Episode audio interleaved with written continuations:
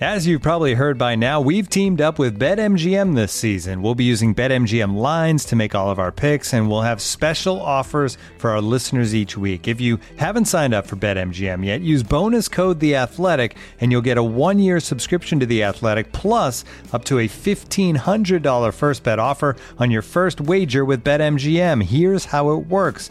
Download the BetMGM app and sign up using bonus code The Athletic. Make your first deposit of at least $10. Place your first bet on any game and claim your voucher for a one year subscription to The Athletic. See BetMGM.com for terms. U.S. promotional offers not available in D.C., Mississippi, New York, Nevada, Ontario, or Puerto Rico. Gambling problem? Call 1-800-GAMBLER. Available in the U.S. Call 877-8-HOPE-NY or text HOPE-NY 467-369 in New York. Call 1-800-NEXT-STEP in Arizona. 1-800-327-5050 in Massachusetts. 1-800-BETS-OFF in Iowa. 1-800-270-7117 for confidential help in Michigan. 1-800-981-0023 in Puerto Rico. First bet offer for new customers only in partnership with Kansas Crossing Casino and Hotel. Don't forget, if you haven't signed up for BetMGM yet, use bonus code The Athletic, and you'll get a one-year subscription to The Athletic, plus up to a fifteen hundred dollar first bet offer on your first wager.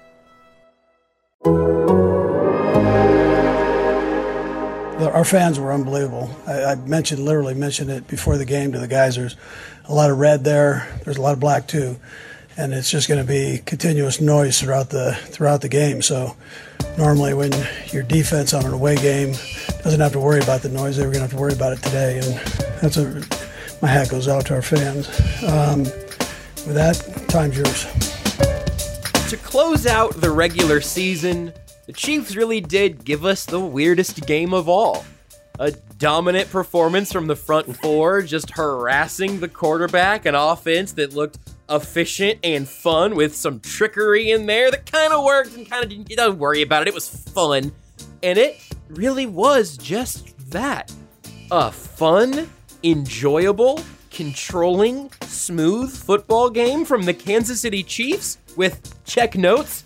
No noteworthy special teams mishaps. What a mm-hmm. world we're living in! 2023. I guess I was wrong. New year, new Chiefs, and they appear to be firing on all cylinders entering the playoffs with no game to be played for Kansas City next weekend. We'll talk about that win over the Raiders, the one seed, and where it sends the Chiefs now, and much more on this episode of Times Czars here on The Athletic. Joshua Brisco, Nate Taylor, Seth Keysor, the trio with you here today. Guys, I, I want to talk about some of the fun takeaways from the game, some of the places that this can send the Chiefs, how good it's going to be to have a weekend to sit on the couch and watch the rest of these teams go out there and thump each other. Uh, but Nate, you are in Vegas, and I have to imagine. Um, I don't have to imagine actually. I've read your story. I have followed every minute of everything surrounding this game. Uh, it, it seems like it seems like a good time was had by all.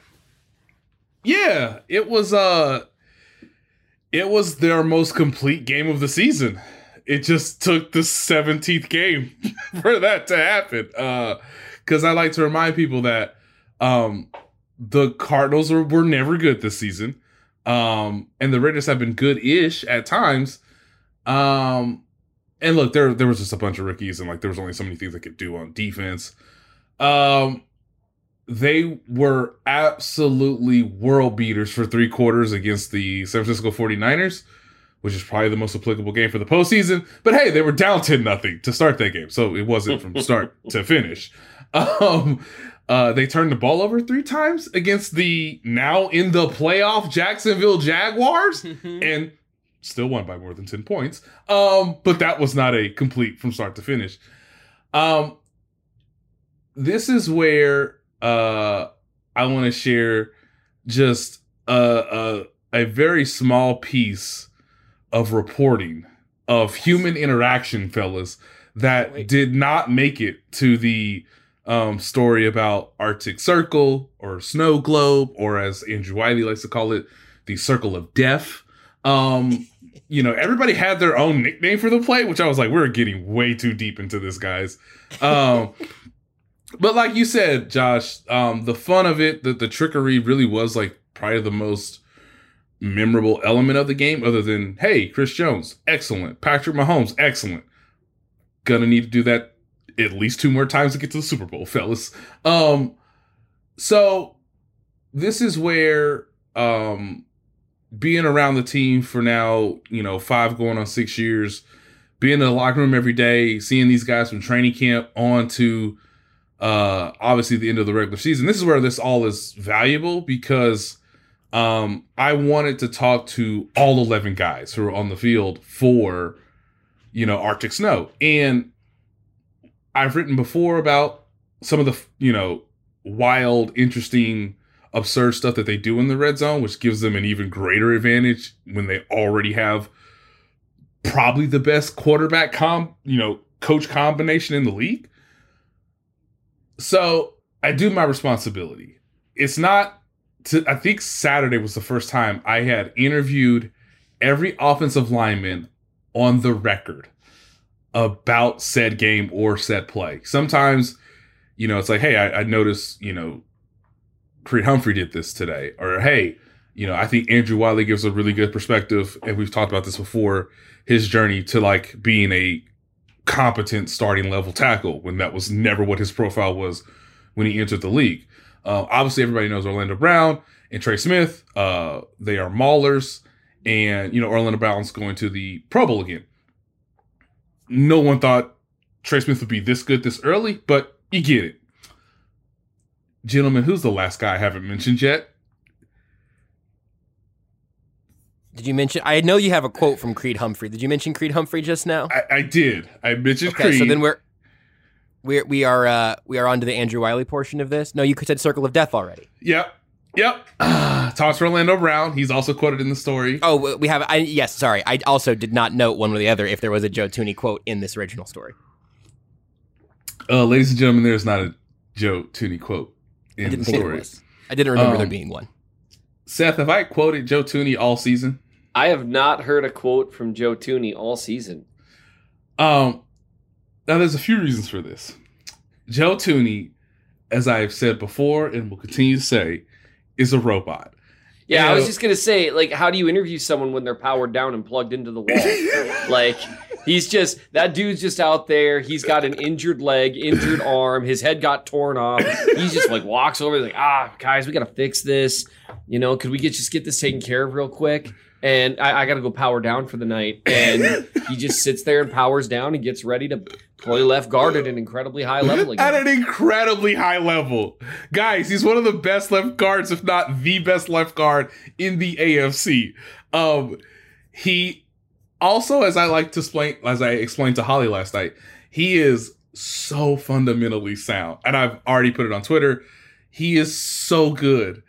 And his personality and like the way he goes about playing football at an excellent level just reminds me of Tim Duncan. And I, back in the day, have interviewed Tim Duncan. It's fine. flex. It's fine. Uh, and, and so, hey, Joe, uh, I got to do it because I want to talk to everybody who was involved in the play. And, you know, Joe Thuney has played 112 regular season games out of 114 possible. So, this is also another element of like, he's so good. He's so reliable. As Seth said, they plug him in every week and just about he's on the field every week, just, you know, eliminating threats, you know, to protect the backside of Patrick Mahomes. Um, I said, Hey, Joe, uh, can I grab you for a few minutes? Guys, Joe Thuney saw me, knows who I am, and extended his right hand to me. And he said, Hi, I'm Joe.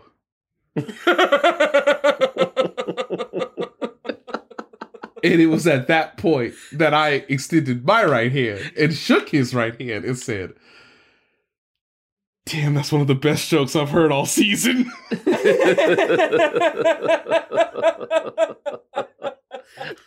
Because Joe. that's dry. That is dry. Because he knew that I knew. we don't really be doing them interviews together, do we? Wait, hold on. Is, did did he pass the Turing test? Is that what happened? he literally said, Hi, I'm Joe, as if I haven't seen this man every day for the last seven months. I mean, he, does he? Sorry, does he? Does he want to talk to the media more? Oh, because look, if he wanted to open up, I'd be glad to have a conversation. We get him on this podcast tomorrow. I mean, I'll, I'll whatever you want to do, we'll get Joe Thuney on here. I, I mean, of course. Now, I just never got the feeling that his issue was that he was not available enough. no, no. I'm. That's so funny. It's so He's like funny. if the Terminator played for Bill Belichick for four years Yes! and then came to the Chiefs. Like, Yes. It was five years. It was five years, Josh. Sorry He's for been shorting you. institutionalized. Like, Right, like That was him like starting to break the cycle. that, like- yeah. If I That's just say, if I just say hi, I'm Joe Thuney. I, I got a good I'm- joke here. I'm He's, he's evolving. It's learning. Like, I just couldn't believe it. And so he's already, by the way, he's already won the interaction. He's won. Like, Yeah. before I ever ask a question, Joe Thuney has beaten me, just like he's beaten every other defensive lineman this season.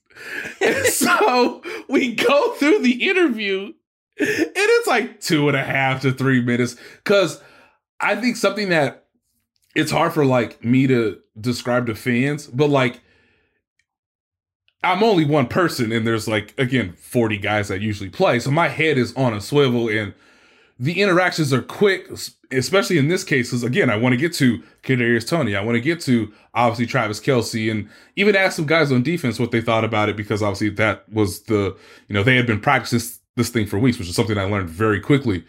Um, and so my time with Joe could have you know can't be long, but it also can't be short because I want to give him ample opportunity to explain his perspective, what he thinks of it.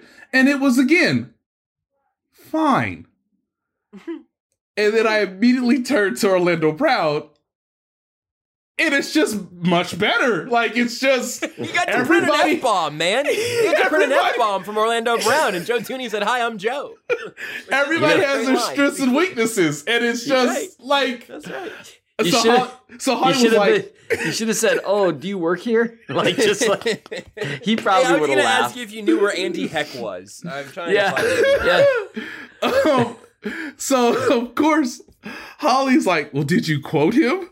Uh, and I told her I, I I looked at those quotes long and hard, really considered them. You know, I went from one to two to I don't even want to take the check down, coach. I want to look at one to two again. Um, here's the best quote from Joe Thuney, um, which again tells you a little bit about the person. While also, again, we have to acknowledge he's a first time Pro Bowler, I believe. And again, he is the best left guard in the AFC. Quote Coach Reid and the offensive staff do a great job of putting in stuff that keeps it fresh and exciting. It was a cool play to run. It's always fun when you get to dial up one and it works well. End quote. You 100% sure that that wasn't Patrick Mahomes that said that? Because that's just like, it's as though, did he have a written statement in front of It him? sounded, it, sound like you, it sounded like you were reading a written statement just then. It's kind of Well, like, and good for him. Joe Thuney. It was a cool play to run. Was it the was a cool play too, man. hey keep it keep it fresh. Keep that putting putting in stuff that keeps it fresh and exciting. As the kids say, it slapped. You know? I since we're since we're on the anatomy of a quote here, I just I was gonna mention this to you before the show, and I completely forgot about it. Reading out in text this quote from Kadarius Toney, written out this way, it was kind of like, "All right, bet." Is just when I read it, I, I had I heard it in his actual voice, but then I read it again. yes, yeah. Like I just it all right bet was I I just I've not heard Kadarius Toney or really frankly anyone ever enunciate every syllable and the way that it comes through in the written word yes. and it just really made me laugh. So look, it's uh it was it was um hey kids, this is this is journalism. This is journalism one on one. You the know, the story just, is so good. I I went and checked one more time because I I went through it and I was pretty sure there was no Joe Thuney. You mentioned his name. Oh, if you hit Control F and type Thuney, Yeah, yeah, yeah. Uh, Wylie Humphrey, right guard Trey Smith, left guard Joe Thuney, and, and that's the only time his name comes up. Yeah, but we- that but was hey. the quote. But the story is great. The story But- is an expert telling of how this, how what we know about this play now. The- so go the read that up on the Athletic. the athletic did its job to to try to get everyone who ran the play. I wish you would We have don't have to quote all 11 players, is all I'm saying. I But, just but if you would have said, quote, hi, I'm Joe, Thuney told The Athletic, I would have fallen out of my chair. I Oh, that would have been of my chair. terrific. That that that that would have to make it, it was it, it is the best thing that though it is the best thing that I can say for the podcast, which is you know, uh, thankfully we have this we have this outlet for for Yes, me to is- to, sh- to share things from the locker room. But it was it was perfect. I mean, it's just. I it is, it is a moment I will never forget this season. It's Joe extending his gigantic right hand in my normal size right hand and just and just knowing before I've ever asked a question, I've already lost because he's he said a joke that is so good it has disarmed me. That's you know the that that's so funny, and those little interactions like that are that that's such that's such a dry humor. Yeah, I'm Joe. It's like I don't even know what to say right now. Um, he he definitely caught me flat footed. Yes, he definitely it- caught me. I just I I the only thing, the only critique I would have about your article, which was excellently written in to the surprise of no one. Um because you're a good writer, Nate, and a good person. Thank you, sir. and just bringing in some of that energy from last week. Yeah. Um, so the only critique I would have to offer is it was not a 3,000 word scolding of the ref oh my goodness. hold on on Creed Humphrey for destroying a block. It's like, oh no, that was too dominant a block. That's got to be a hold, man. Yeah, the, I I think the I think the defender, and I, I should look this up earlier, or I should look this up here soon. But the defender knew he was in in mid pancake, which goes to like how just aware and smart all of these players are. Like, ooh, they got us on scheme. Ooh, I'm out leveraged. Ooh, I'm in the middle of getting pancaked. I need to flail my arms like I have just been hit by a rocket and hope that I'll get a flag. And guess what? if you flop, if you flail your arms and and bounce off the ground like you're like something has violently gone wrong, to Seth's point, they, they might call the flag on the other team. Yeah, it was a it was a it was a pity call. And it's just like, come on, man. Why would you take this away? I mean, he he he he just he throws him to the ground. And the I mean, as he's shrugging and the defender walks away, defender, I'm watching the all 22. Defender won't even look at him. Because he's so ashamed that he knows, like, well, okay, that wasn't was that really a hold? No. Did I just have my manhood snatched away from me and my soul removed from my body? Yes. So like you can't even talk crap. Like you'd be like, ah, ah, that's a hold. They got you, man. It's like, nope, I'm just gonna be really quiet and just go. Cause he really so many fans think that um because I've seen this before, that a player being thrown to the ground is a hold, but it's not. Like you you can if you're able to in the in the process of pushing someone throw them to the ground, Yes, that's not a hold. correct. And I mean, it is what it is. But uh, I just like I have never been as offended as I was for my large adult son there. Um, which you know, I, I got to do a video clip of this at some point and just tell the NFL that I'm going to be filing a complaint um, because that that was the only problem. And then it was I don't know for some reason it's even funnier that they scored, um, that it got taken away, and then they just scored anyway the next play. Like that, I feel like that summed up that game very very well. Like it just didn't matter. Um, they could have called a penalty on on the Chiefs the next play, and they probably would have scored the play after that. Uh, And so uh, one one common character in all of those plays there, those two back to back plays, was Kadarius Toney. He scored twice. Only one of them counted, but the second one did in fact count. There's a lot of different spots that I think we could each kind of just pull a thing out of the hat to say, let's spend a second on this one. But since we're on this play, and this is kind of our intro into the game itself, I, if Kadarius Toney just has two healthy hamstrings and generally has his health and like a TB12 amount of pliability, I think his career path is just going to go New York to Kansas City to Canton. Someone talk me out of this. I'm going to hurt myself in excitement. I I can't I can't, Josh. I honestly can't. Eh, Like like his stats don't You reflect. can't see, but I, I'm fanning myself right now like a like a, a southern woman in church. I got a big hat and a big fan. I think I, there was at some point in like the third quarter, um, when again the game was already out of hand or already in hand based on you know your your perspective of it, and I looked at it and I was like, these stats are impressive because between the rushing and the receiving, he was averaging like eight point eight yards a touch or something like that, and I was like, but the footage, like the way he's getting. Mhm. 8 to ten yards a touch is just, whoo, like, whoo. Oh, so I can't, I can't deny your enthusiasm, Josh. Like, I can't temper it either. And, and Seth, I imagine you'll be able to step in. There's no way you see Kadarius Toney being like an X factor for this team the rest of the way or anything. Nope. I'm sorry. You mother. All right, you know what? Back to Nate. Hey, you know what? Seth finally passed an opportunity to talk. Back to Nate we go. I'm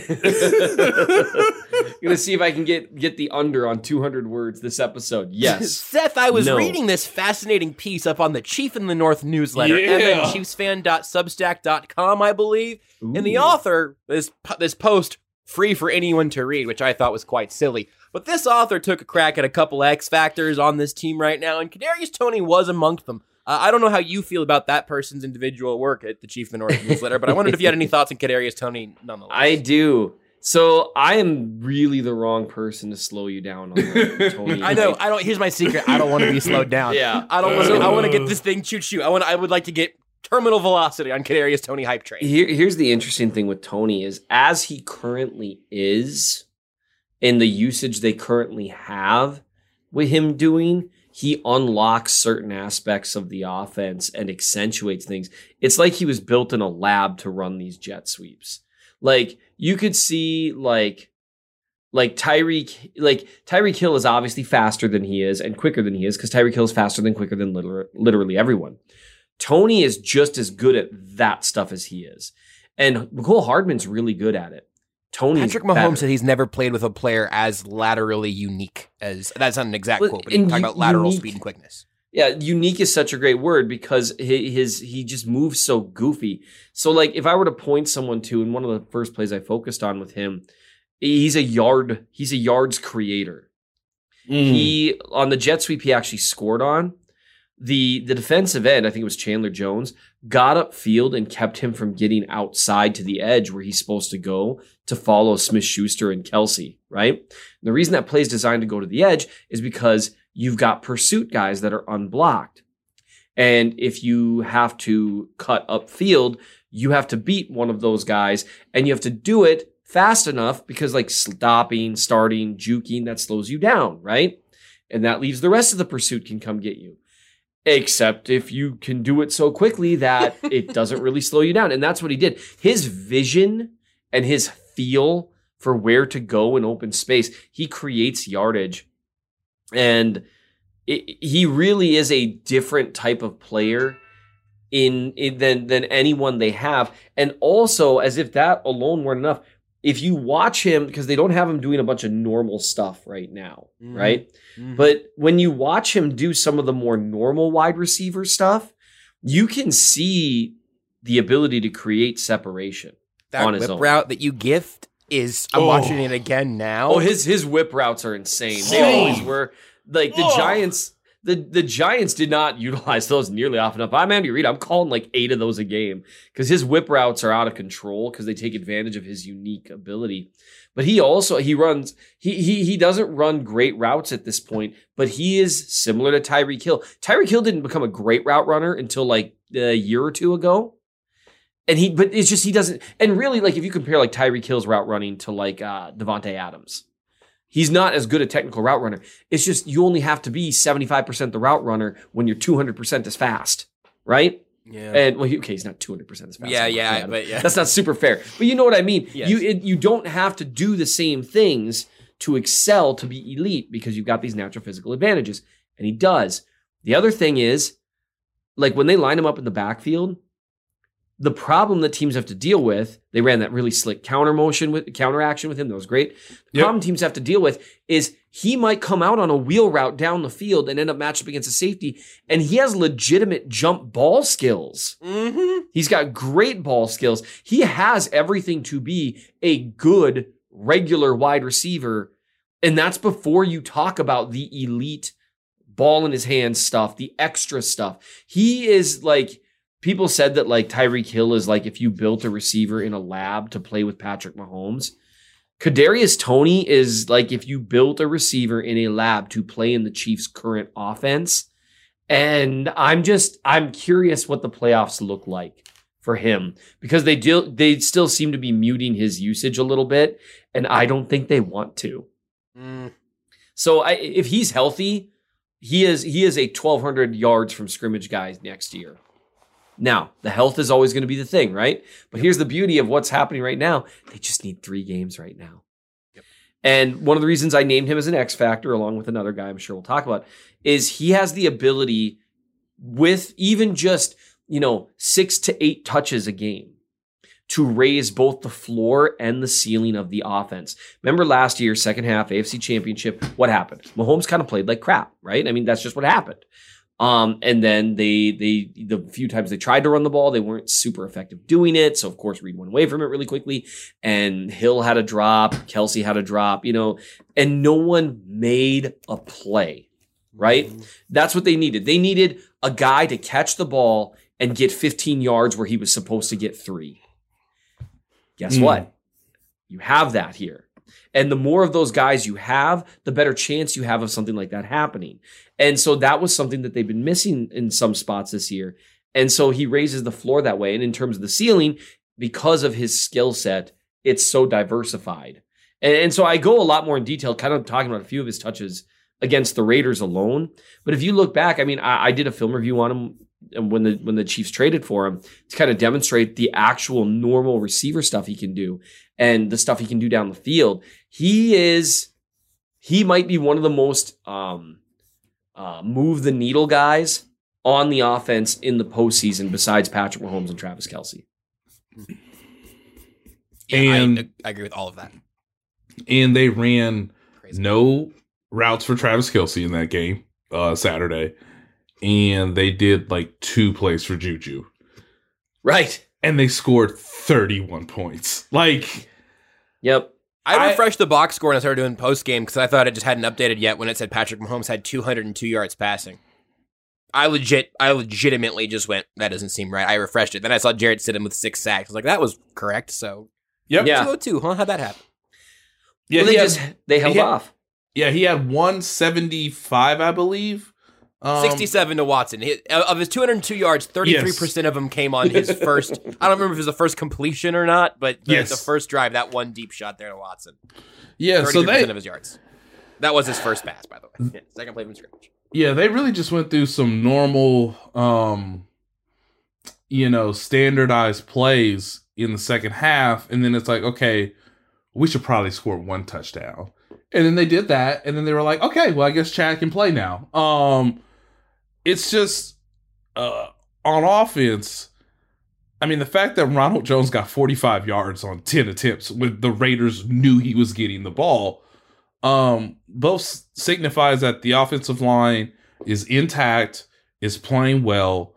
Um, Mahomes really didn't make any mistakes in the game, um, which if he continues to do that in the postseason will serve them well because it will increase their chances of having um, not a disparity at the turnover margin.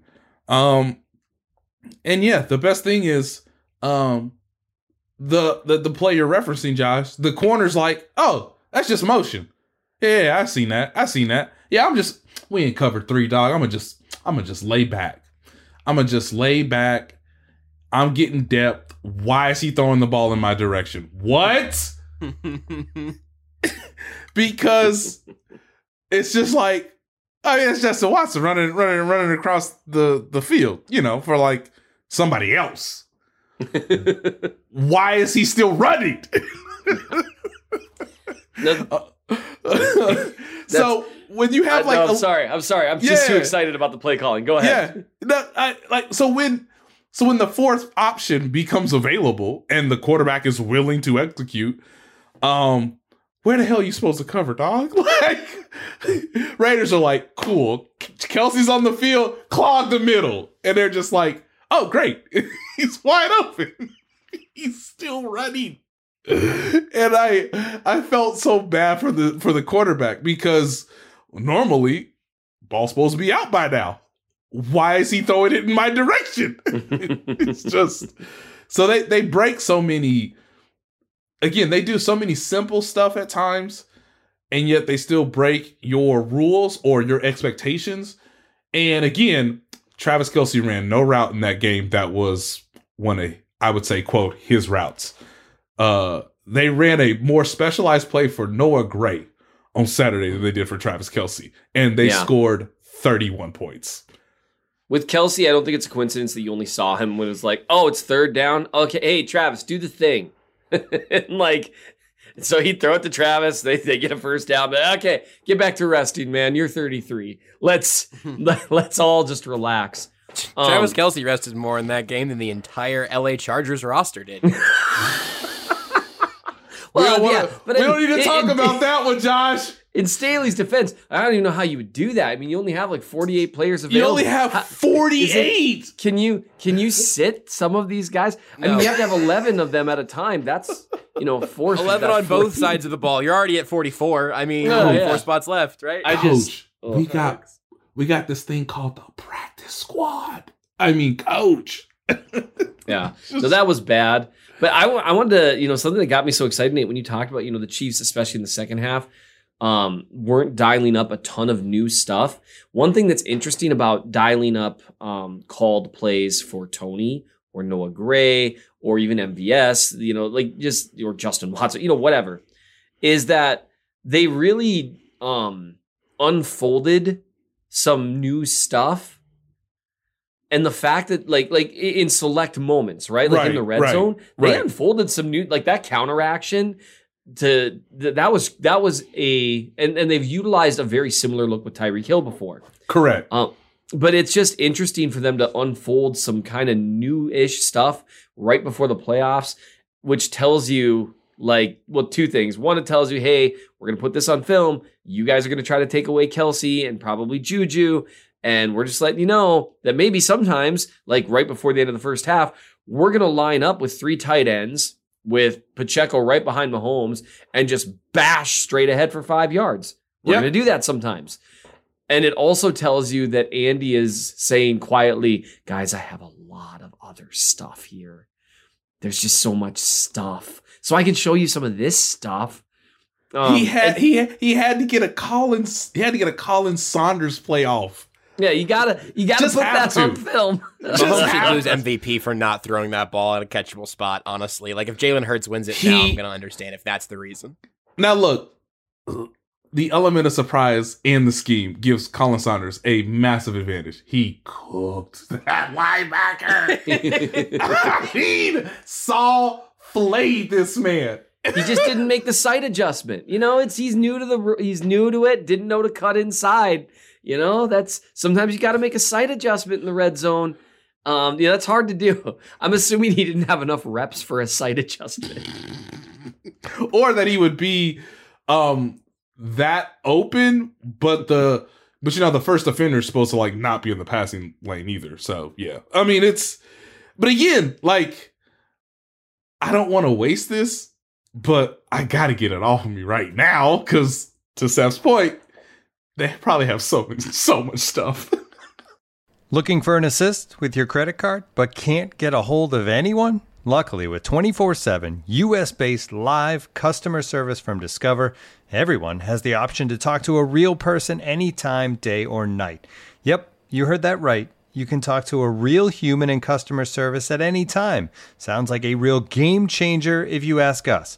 Make the right call and get the service you deserve with Discover. Limitations apply. See terms at discover.com/slash credit card. And now, two pigeons bemoaning the fact you can stream DirecTV satellite free. You see this? A family watching baseball on DirecTV with no satellite dish in sight. Let's heckle them. You call that changing the channel? Choke up on the remote, buddy. I hope getting all these games on DirecTV makes up for your mother not pre-chewing your sunflower seeds. DirecTV has the most MLB games. Visit DirecTV.com. Claim based on total games offered on national and regional sports networks with choice package or higher. Availability of RSNs varies by zip code and package. High speed internet service required. Terms and restrictions apply.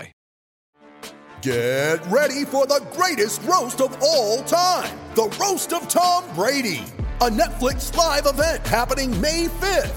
Hosted by Kevin Hart, the seven time world champion gets his cleats held to the fire by famous friends and frenemies on an unforgettable night where everything is fair game.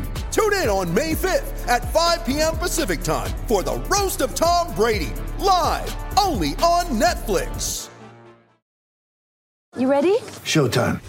On May 3rd, summer starts with The Fall Guy. Let's do it later. Let's drink a spicy margarita. Make some bad decisions. Yes. Audiences are falling in love with the most entertaining film of the year. Fall Guy. Fall Guy? Fall guy. That's what the poster said. See Ryan Gosling and Emily Blunt in the movie critics say exists to make you happy. Trying to make it out? Nope. Because I don't either. It's not what I'm into right now. What are you into? Talking. Yeah. The Fall Guy. Only in theaters May 3rd. Rated PG 13. This is only kind of related, but since you mentioned the Saunders play again, I, Beards prompted me to look this up today, and I uh, I went and, and checked it. Um, do you know the Do you know the three teams who Dontari Poe's three touchdowns came against? I'm sure they're all AFC West teams. They Well, most Den- certainly are. Each of them got one of them. Ooh. Each of them got Ooh, one. apiece. nasty I think it was running against the Chargers, receiving. I, I, I have to double check. My my new favorite YouTube video is about. I think it's 36 seconds long. It's just called "Every Dontari Poe Touchdown." Um, but I I remembered at least two of them being against the uh, Raiders and Broncos. I did not remember the Chargers one, which I think was the rushing. And uh, look, I'm I, I I fundamentally reject the idea that anything about that was unsporting or poor sportsmanship. I think that's a real a real loser take. But I do think it's fair to note that Andy Reid particularly seems to love doing that to AFC West opponents. Yeah. I think both things can be true. Well, and did he even stop to consider whether or not it might upset an offensive lineman from Denver that they ran a trick play against? I don't know. I actually like. Uh, I never say his name right. The I belly think you guy. should try though. First name's Quinn. Last name starts with an M. I'm gonna go with Q. No, no, because there's only one Q in the NFL. Um, it's- come on, don't do this. M- It's just minors, minions. right? It's just Meinerz. pronounced like Yeah. it's just pronounced like we would mine it. But yeah, he he like for him to just be ah so upsetting. It's like was it? I'm glad that he's got goals, man. It's good that somebody on the Broncos wants to beat the Chiefs someday. It does. Well, and I really do think because I remember Derek Wolfe talked about that a little bit. It's like, God, these guys just keep beating us. Like that has to be disheartening after a while. Fifteen straight games. That's so many. That's Quinn just Meinerz so is the guy that warms up with his belly out, so I don't I don't actually want beef with him. I'm I'm a fan. Yeah, I would have Uh, thought he'd he'd have a better sense of humor about it. But well, like once again, I mean, he's like, look, that dude has been blocking for Russell Wilson, coached by Nathaniel Hackett, losing to the Chiefs. So I'm gonna give him, I'm gonna give him at least a little wiggle room to have said something that maybe at someday he will go on to regret. that's I'm just glad that that team's still functioning from like a human standpoint. I just I, I don't know that, that that just made me laugh. Like the idea, like the Chiefs really are that team that people are getting mad at, and like that was fun. Like it was fun. This is a sport. Like did we not did we not just have all these conversations last week? Like am I taking crazy pills that this is supposed to be fun? And like oh, and also you know don't shove athletic trainers. I don't know. Oh They're like man, two pretty basic rules, right? It's have Man. fun and don't shove a trainer.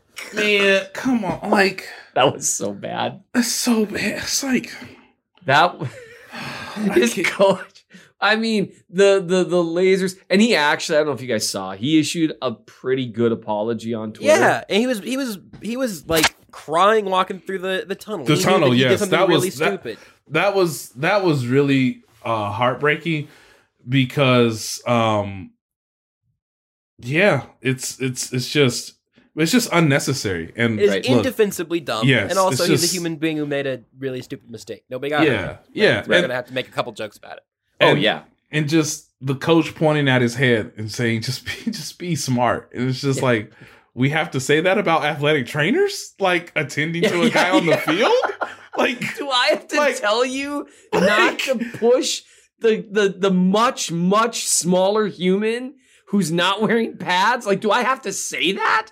not Like- in the field not not not during a play not Yeah. during a play he's not on the field he's on the field to do his or her job like what like like He bumped me, coach, because you were in the way. like like like, uh, like th- this is of the way. you know, every time somebody's like, you know, coaching seems fun. No, it don't. No, it don't. No, No. it don't. Mm-mm. I have to remind I have to remind the player every now and then. Let's let the other professionals do their job in an appropriate manner. Man, that's tough. Ugh. Yeah. Also, in case you didn't know this, don't poke the referee in the eyeballs or something. You know, like what other things do you need to warn people not to do? Like I have said that, and look, again, heartfelt apology. We're gonna fire off a few jokes, then fine, fair enough. He has done this the second time he's done something that idiotic.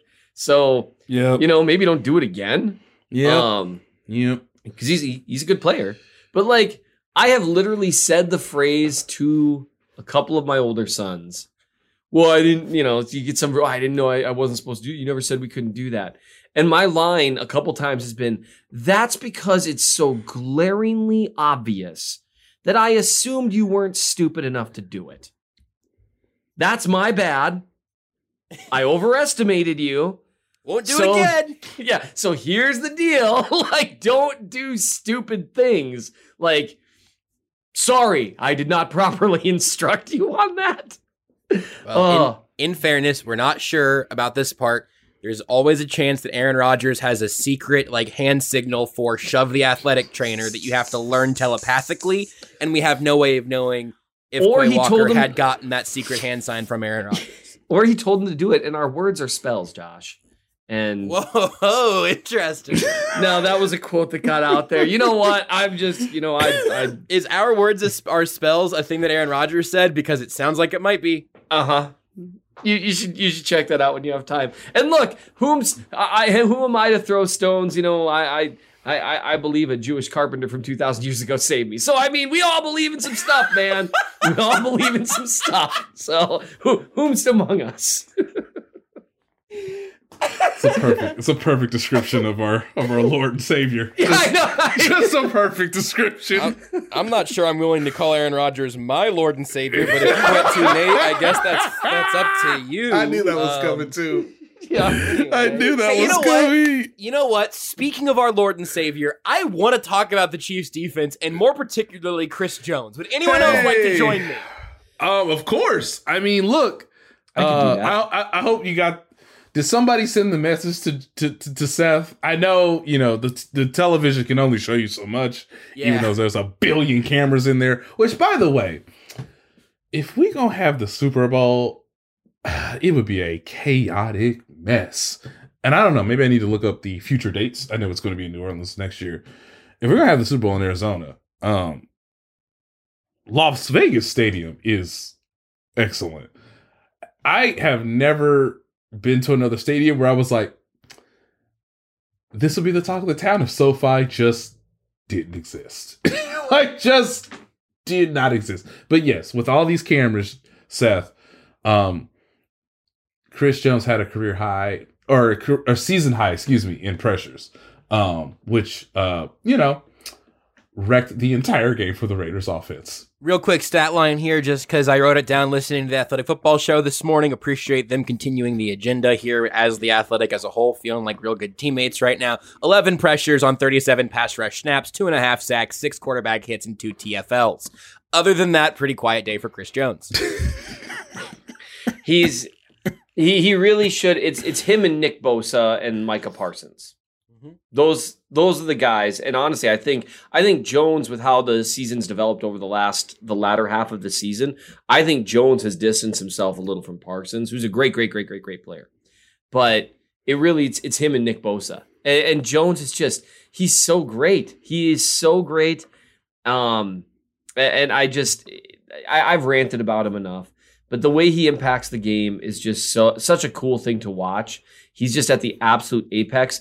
And uh low key, Cullen has done a terrific job with not just him, but like Mike Danna has upgraded this year. Mm-hmm. Frank Clark is playing better this year than he did for all but a couple of games last year. Um, George Karlaftis, as a rookie, he has he's got some weaknesses and strengths as a player, and they have managed to a guy who doesn't consistently win one on one a lot yet.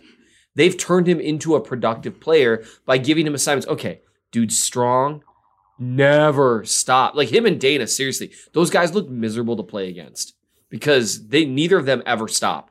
Karlaftis, especially, that guy is is a maniac, which is awesome. But they, they've they've utilized him in a way to accentuate his strengths and, and kind of hide his weaknesses. If you watch throughout the game, he's not getting like you know, like you know, when you take like say like Tamba Hali or Justin Houston, you know, these edge rushers when they were at their apex, Derrick Thomas, like just straight up rushing from the edge over and over and over because that's how they win, right? Mhm. With Karlaftis, it's like, nope, we're gonna have you be the push man on this stunt. We're gonna have you cut in on this stunt. We're gonna have you do a little contain, get your hands up there. We're gonna have you execute our pass rush plan, and he does it all like hundred and ten percent, just going a million miles an hour.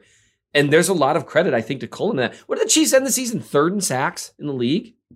Uh, I will look that up for you. Um, it And- sounds about right. Yeah, though. and and they've been they've been up and down with consistency, and we've talked about that a lot, and that's something I'm concerned about. I'll probably write about that as one of the playoff X factors in terms of consistency because they'll have snaps where you know it's just four guys rushing and no one gets home, and it's for an uncomfortably long amount of time.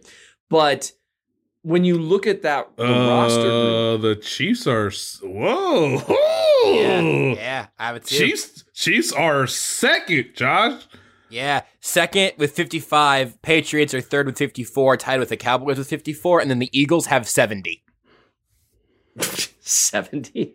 Yeah, I don't. I mean, like, there's there's like a reasonable arc, and then the Eagles, but the Chiefs are the first team not named the Eagles, so I'll take it. Right. And that's man, that is that is crazy.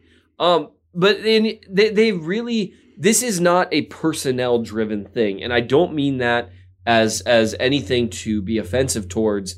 I think Danna and Karlaftis and Clark and Dunlap and Saunders, those are kind of your core guys, right? Uh, besides Jones, obviously. Mhm. But you Mhm. have one superstar and then a bunch of guys who peak at above average. And that's the peak. Like like Khalen Saunders, he, he's, he's come along a little more this year, but I wouldn't call him a consistently above average pass rusher. Um, he does he, he's a little streaky, whatever. You know, he's not Yeah. a bad player, but you know he's average-ish in that area. Dunlap and Clark, it just depends. It kind of varies game by game. They're older, all this stuff. There's no like secondary star there. And for them to get home as often as they have, even though the the consistency ebbs and flows, and I think that's more a personnel issue, Cullen deserves a ton of credit for that.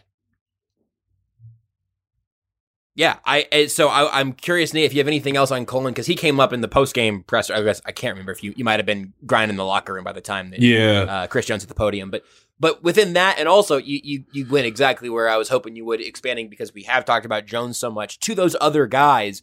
Team effort, guys being able to play off of how excellent Jones has been, noting what Joe Cullen has done for that group and all of that. But I, I absolutely think that it is a, a team effort story for that front line, Nate, because it wasn't just Chris Jones destroying worlds. It was other guys taking advantage of their opportunities, which is something that has not been a given, even when Jones has been excellent this year. Right. And because of their inexperience at the cornerback position, um turnovers have to pretty much be a function of pressure.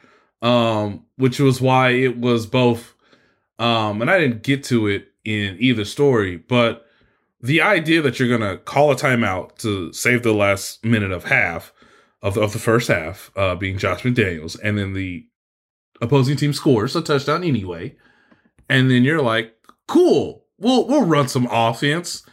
Um, but it was so clearly that Jarrett Stidham from game one as a starter to game two as a starter, you know, it was understandable that it was going to be uh, some dips, but yeah, uh, pressure was early and often, and it so much influenced the quarterback that um, Mike Danna, as Seth has mentioned earlier, just keeps fighting.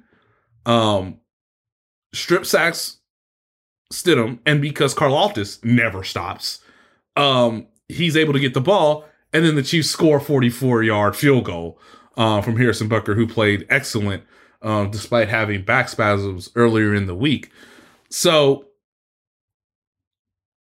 with Chris Jones getting more and more comfortable talking about how it's a supporting cast around him. And none of those guys in the locker room taking that as a slight, all of them understanding that Chris is the center of all of this. Mhm. And basically, that his presence, his existence means that they get to adjust and alter the mismatches in the game really in a way that I don't think they've ever had the ability to do in the Patrick Mahomes era. I know Frank Clark was just a better, pure, talented player in 19, which is why he was getting all those sacks to close out games. And yes, the offensive line had to account for Chris Jones, of course. But I think what Seth is ultimately getting at is they are finding who is the weak link, and now we have multiple ways of getting ourselves into favorable mismatches for the other team based on whatever your one or two weaknesses are, whether it's a overall protection issue um, that we can provide, or it's a weak link, which was clearly the case.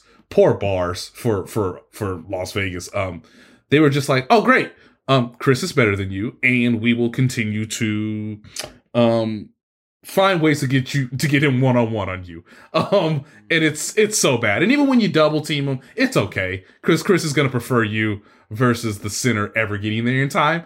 Um, but I think Cullen has done a nice job of getting the guys to be more fundamentally sound and having just raw effort continuously and them believing that the more effort you give, it's going to have a cumulative effect throughout the course of the game, obviously throughout the course of the season. And because you have the world's greatest quarterback, we need to find mismatches because the other team's going to have to throw the ball. And it does our defense, especially in the back end, a disservice if we can't be variable or if we can't adjust or be multiple into how we generate pressure, whether it's with Chris's just incredible dynamic ability or it's finding a one on one matchup for Carlos Dunlap when he knows the other team is passing and we trust him to be both, again, consistent with his fundamentals and how he's going to approach his pass rush and then fight like hell when the ball is snapped. Uh, that that's about our time here for this edition of Times Ours. Seth, I don't know if you have anything uh, on the way out. I I'm right now. will say feels like a, a little mailbag slash uh, playoff kind of discussion for for Thursday. Might might be in the cards. It's bye week. We'll see for sure. But I'm gonna keep you on the edge of your seat uh, to see if we uh, if we bring you another hour of good stuff because yeah, the Chiefs have a first round bye. Don't have to play this weekend. There's a lot more we can talk about kind of going into the uh, the playoff weekend that's coming. But uh, Seth, anything else for uh, for Chiefs Raiders or this spot we're in right now? I just that that's really what the Chiefs look like when they get an A game from all three phases, and it's Mm. it's genuinely overwhelming. Like it, it, you are just getting blitz, not in the term of art sense, but it's just overwhelming. Um, that's when their defense is playing at you know an average to above average level, and they can attack, and the offense is scoring, so you have to pass, and they know you have to pass, and and when the special teams actually covering well, making some plays. And so, I mean, that really is what it looks like. And, you know, the Raiders aren't that good a team, but you can see why. Like, it really is. It, it, it was the first time in a little while. I mean, they we've seen it a few times this season, but uh, the the late great Terez Paylor used to compare the Chiefs to Golden State, where like you just you had to survive the barrage. And lately, because Mahomes has become so comfortable with dink and dunk and doing what has to be done, it hasn't felt like that as often. But like it's similar like to the 49ers game or even the Bucks game, like where they they go on this run and the game is effectively over after that, and it's fun to watch. That being said, Nate, uh, you gave us a great story off the top. I don't know what you've got for the end of today's show, but it's all yours. Um, yeah. So you know, obviously, I think we'll be back Thursday if everything works out. Um, just a few things. Um, Andy Reid said Mecole Hardman was close to playing Saturday, but he still is trending towards being available for the divisional round. Frank Clark has a minor groin strain. It should not prevent him from being available uh, or close to 100% for the divisional round if everything uh, goes according to plan. We'll probably know more about Skyy Moore and his hand um, when the team comes back next week and has a more normal practice routine. Basically, I think they're going to go through a walkthrough on Friday, get some early reports as to like who they could play from an opponent standpoint, and then everything will get started basically um, Monday because unless the Dolphins win Saturday, you won't know who the Chiefs' opponent is until the end of Sunday. Uh, so just you know some some small things to keep in mind as the as the week goes on. Um, and then lastly, Josh, you know, um, as I've as I've thought about this season and the idea that the Chiefs swept the AFC West, right? Mm-hmm. Um, I know we are in the business of content, but man, we we just you know we just got to be reminded that uh they don't want to tell us that they listen to everything, but then Chris kind of spilled the beans at the end um and told us that they do listen to everything. So hopefully this gets to Joe Thuney at some point. Um but like it is so hard to um do what the Chiefs just accomplished Yep. and also feel like well you know those other people weren't wrong either like on the face of it this was the best the AFC West had done at least from an off-season transactional standpoint where I felt like hey there's real legitimate competition once teams realized how good Mahomes was and you know the this just isn't normal like you look at any graph of any team rankings, and the Chiefs are once again just one of the best teams in the AFC, if not the entire league. And you know who we haven't talked about, Josh? And you sent me something today, and it made me laugh so hard. I We haven't talked play- about Steve Spagnuolo. Oh, the playoffs haven't started yet, but Steve Spagnuolo with a hundred rookies and a couple veterans mm-hmm.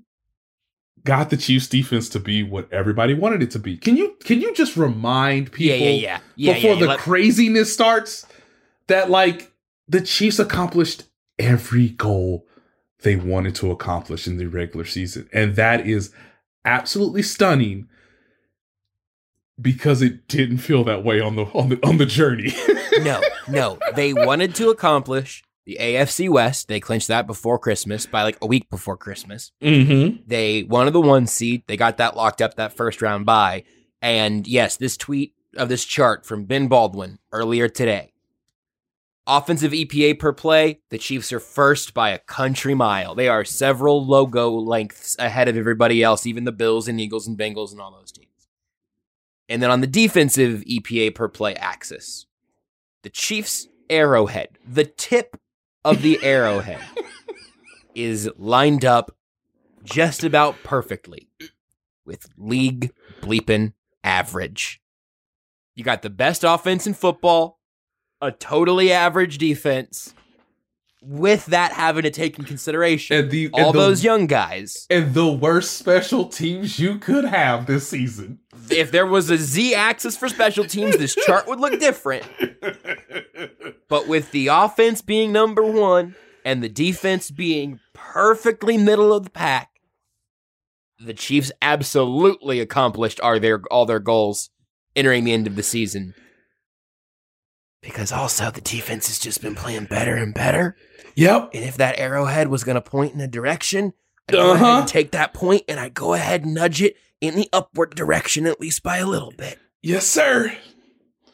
Yes, sir. So, you know, when they hired Steve Spagnuolo, that's all people asked. Hey, hey, man, can we just go from below average to average?